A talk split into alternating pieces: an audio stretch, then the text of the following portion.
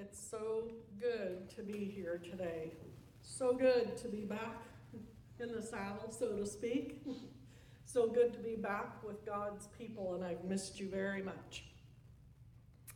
I, I have to say, of course, that the last time I was here, we were told that our dad would be coming home in the next couple of days. But he went to a different home. He's in his permanent home. Never to be ill again, never to worry again, and to be with his Savior for the rest of eternity. And you know, we're so sad at his passing. This morning, when I came into the church, he would say, Now, Debbie, you need to lock this door until I get here, but when I come, it's okay to unlock the door. And he would, he would always unlock the back door, the front door, actually, the front door. I miss that very much this morning. But what a merciful God we serve that he did not suffer. And I'm so thankful. Just a couple of days were very tough. So, and I also just want to say thank you to all of you for your love, your food, your cards, your calls, your text. I appreciate every bit of it, and so does my family. And as you know, Daddy's service will be on Friday. That starts at noon, and then the service will follow about 1 o'clock, and everyone is invited. I have a, a message.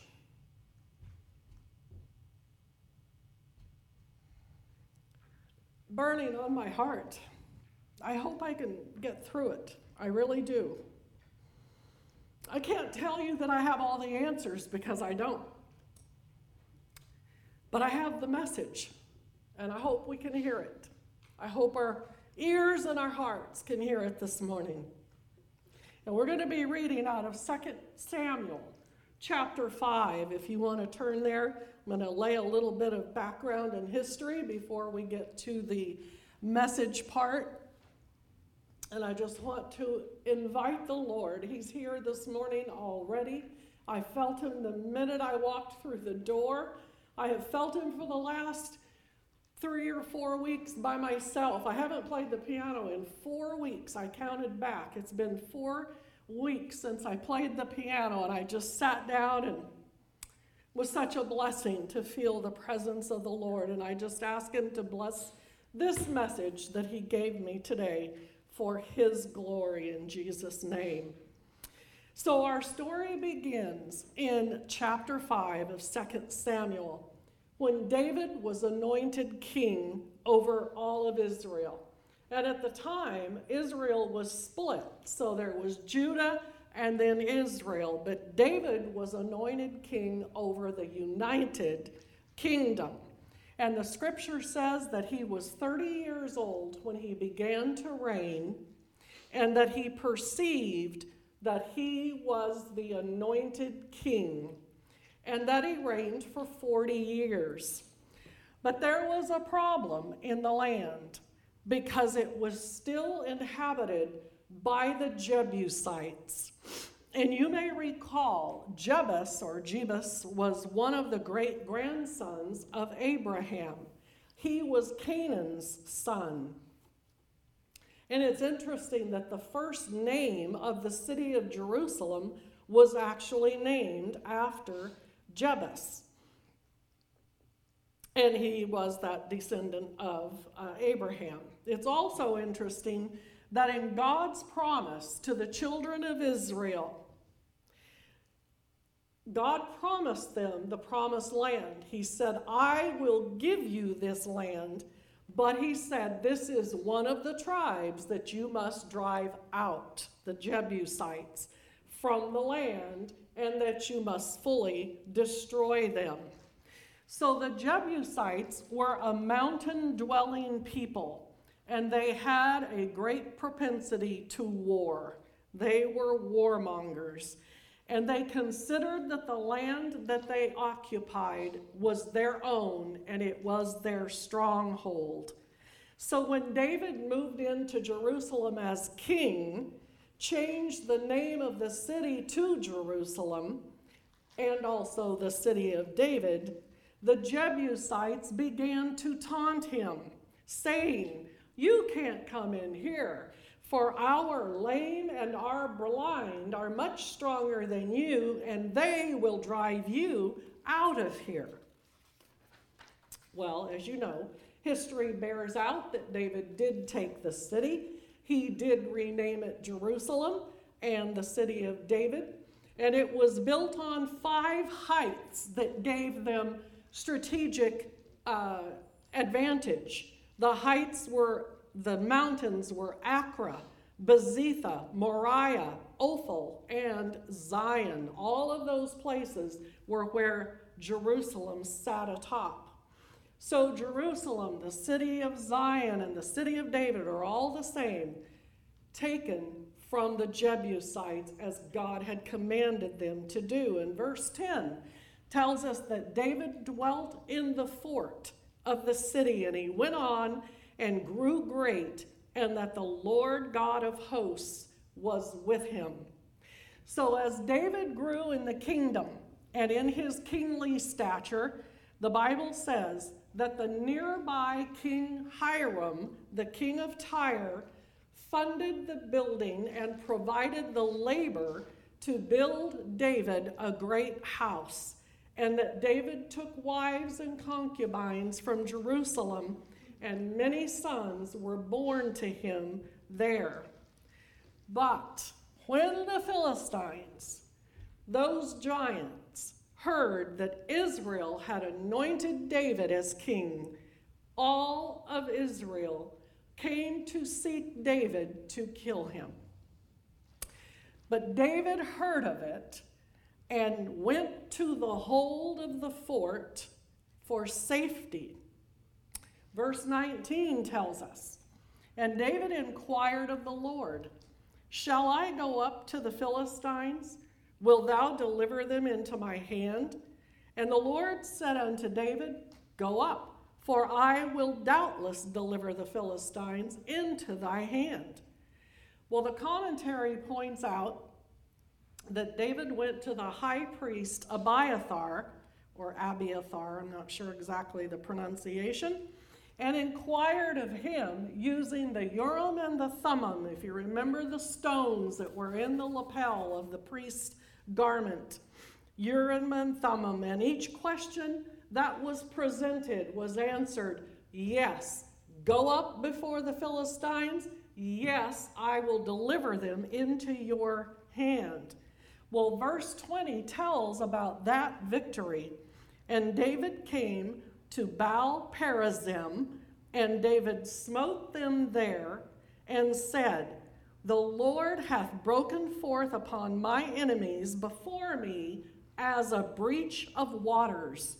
Therefore, he called the name of that place Baal Perazim, and there they left their images, and David and his men burned them. And this is where our message picks up for today. So, the pursuant giant Philistines doubled down. They regrouped, they regathered, they got more uh, army men, to go back to Jerusalem, and this time they were going to do the job and destroy David and take the city. Verse 23 When David went back to Abiathar the priest and inquired of the Lord with the Urim and the Thummim again, God had a different answer. Verse 23 says, And David inquired of the Lord, and he said, Thou shalt not go up, but thou shalt fetch a compass behind them, behind the enemy, and come upon them over against the mulberry trees. And let it be, when thou hearest the sound of a going in the tops of the mulberry trees, that then thou shalt bestir thyself, for then shall the Lord go out before thee to smite the host of the Philistines. And David did so as the Lord commanded him, and smote the Philistines from Geba unto Gazer. And I read that that was a 35 mile area that David pursued and slaughtered the Philistines. Now, there are very different strategies here. The first time David went up to Abiathar, the king, uh, the priest, he said, "Shall I go up?" Yes, you shall go face to face against this giant, and I will deliver them into your hand. But the second time, God had a different answer. He said, No, you're to turn your back to the enemy, and you're to go around behind them and form a compass or a shield behind them. And you're not to move until you hear the sound of what's stated in the Bible as a going in the top of the mulberry trees, and we'll talk about that in just a minute. First Chronicles 14 14 tells this very same story just a little bit differently. There David inquired again of God, and God said unto him, Go not up after them, no, but turn you away from them and come up over them against the mulberry trees. And it shall be, when thou shalt hear a sound, the sound of going in the tops of the mulberry trees. Then thou shalt go out to the battle, and God is gone forth before thee then to smite the host of the Philistines.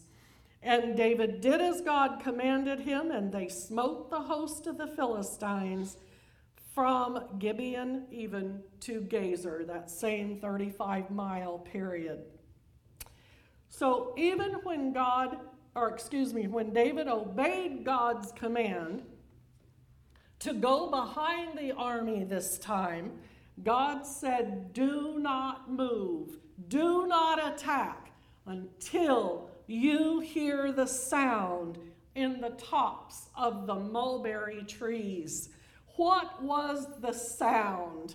Oh, God has such a strategy that we know nothing about. The sound was the mighty marching host of an army that didn't exist. God created it by angelic being. He even included the pounding of the horses' hooves on the ground. So when the mulberry trees started rustling around, the sound that the enemy heard was the army marching and the horses moving forward. Oh, goodness, that just lights my fire this morning. Otherwise, a sure slaughter for the Israelites. But God had a sound. Oh, thank you, Lord. So the enemy, convinced that Israel had enlisted every other army around to fight against them, panicked and fled away from the marching army in the tops of the mulberry trees. And the Bible says again that they were pursued for that 35 miles and killed. So, what is God telling us today? I'm telling you, this is alive in my spirit this morning. What is God telling us today? Number one, we do not need to be afraid of the enemy. We need to pray. We need to seek the word of God for this minute, for this enemy, for this time. And even if God changes his instructions, it will be correct. It will be for our benefit. It will be for our salvation, our redemption, because He loves us. God had a stand of trees. Mulberry trees were extremely important in this area. They provided shade, they provided wood, and they provided fruit. And God had a stand of mulberry trees already grown, already in place, already prepared for Him to use to create the going, the sound in the tops of those trees. He created the distraction. He created the noise. He created the confusion in the enemy. When we look around us today, we may only see giants. We may only see defeat.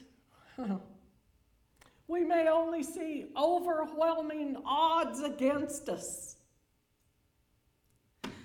Oh, but we have to be careful to wait upon the Lord. Again, have we already? Of course we have. But every battle has a new strategy from the Lord. And this time he may be saying, Turn your back on the enemy. Don't go face forward. Get behind. And when you hear the sound in the trees, then you stir yourself up. Then is when you move, because I will have gone before you. We all face different giants. Some are real, some are very real. Some of them may be of our own making, even. But don't you know? God has a strategy, He has a plan that will carry you through the battle. Are you listening for the sound this morning? I've prayed all week, oh God. I want to hear that sound. I want to know when it's the moment in time.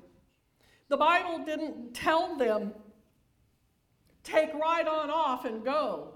It said, you wait to hear the sound. God's plan includes His strategy for us too. David still had to pursue the army. They were confounded and scared and fled, but he still had a job to do to pursue them because God said, You will destroy them and get rid of them off the face of the earth. So he had to be ready. He had to be prepared. He had to be in the right place at the right time.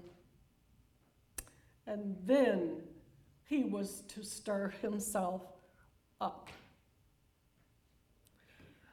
I believe that our country,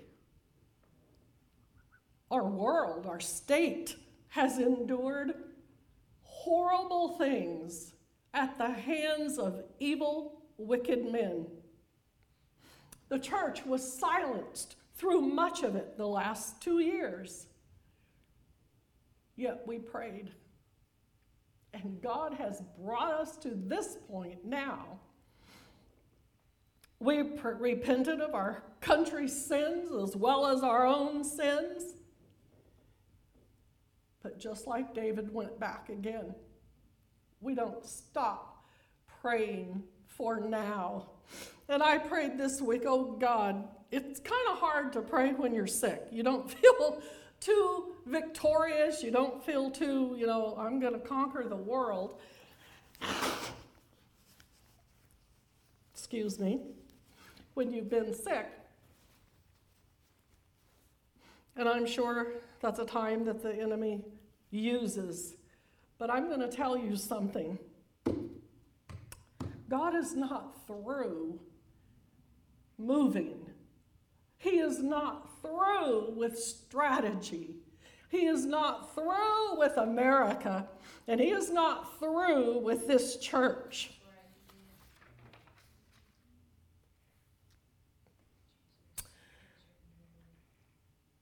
I know what it takes to hear from the Lord. I know that it takes shutting out other sounds, other influences, other even other ministries, other people, and getting on my face before him so that I can clearly hear the sound that may be rustling in the mulberry trees. This is not a challenge. This is not a criticism. Believe me, this is not a chiding of the church for not praying enough or any such thing. It's an encouragement not to give up going back again, not to give up because you think, well, he already told me this and nothing happened. What am I going to do now? No, there is strategy in God, and it's our job to listen and pay attention until we hear it. And that's the message this morning. Would you stand with me, please? Oh, Jesus. Lord, more than anything, we need to hear the sounds. We need to be in the right place, Lord, waiting and positioned according to your word and into your, your instruction, so that when we, we hear that sound, oh Lord, then your word said to stir up our spirit within us and be ready to move. Oh God, position us in that place this morning in your spirit Oh Lord, this is not a physical battle, of course. This is a spiritual battle that we fight. And we ask, oh God, that we are equipped in your spirit, Lord, to hear your sound and be able to stir our hearts at the right time. Oh Lord, give us the confidence to come back again and again, no matter how much how many times it takes us, Lord, to hear the sound and to shut out every distraction so that we can hear your voice clearly. Oh, thank you for birthing this message, Lord.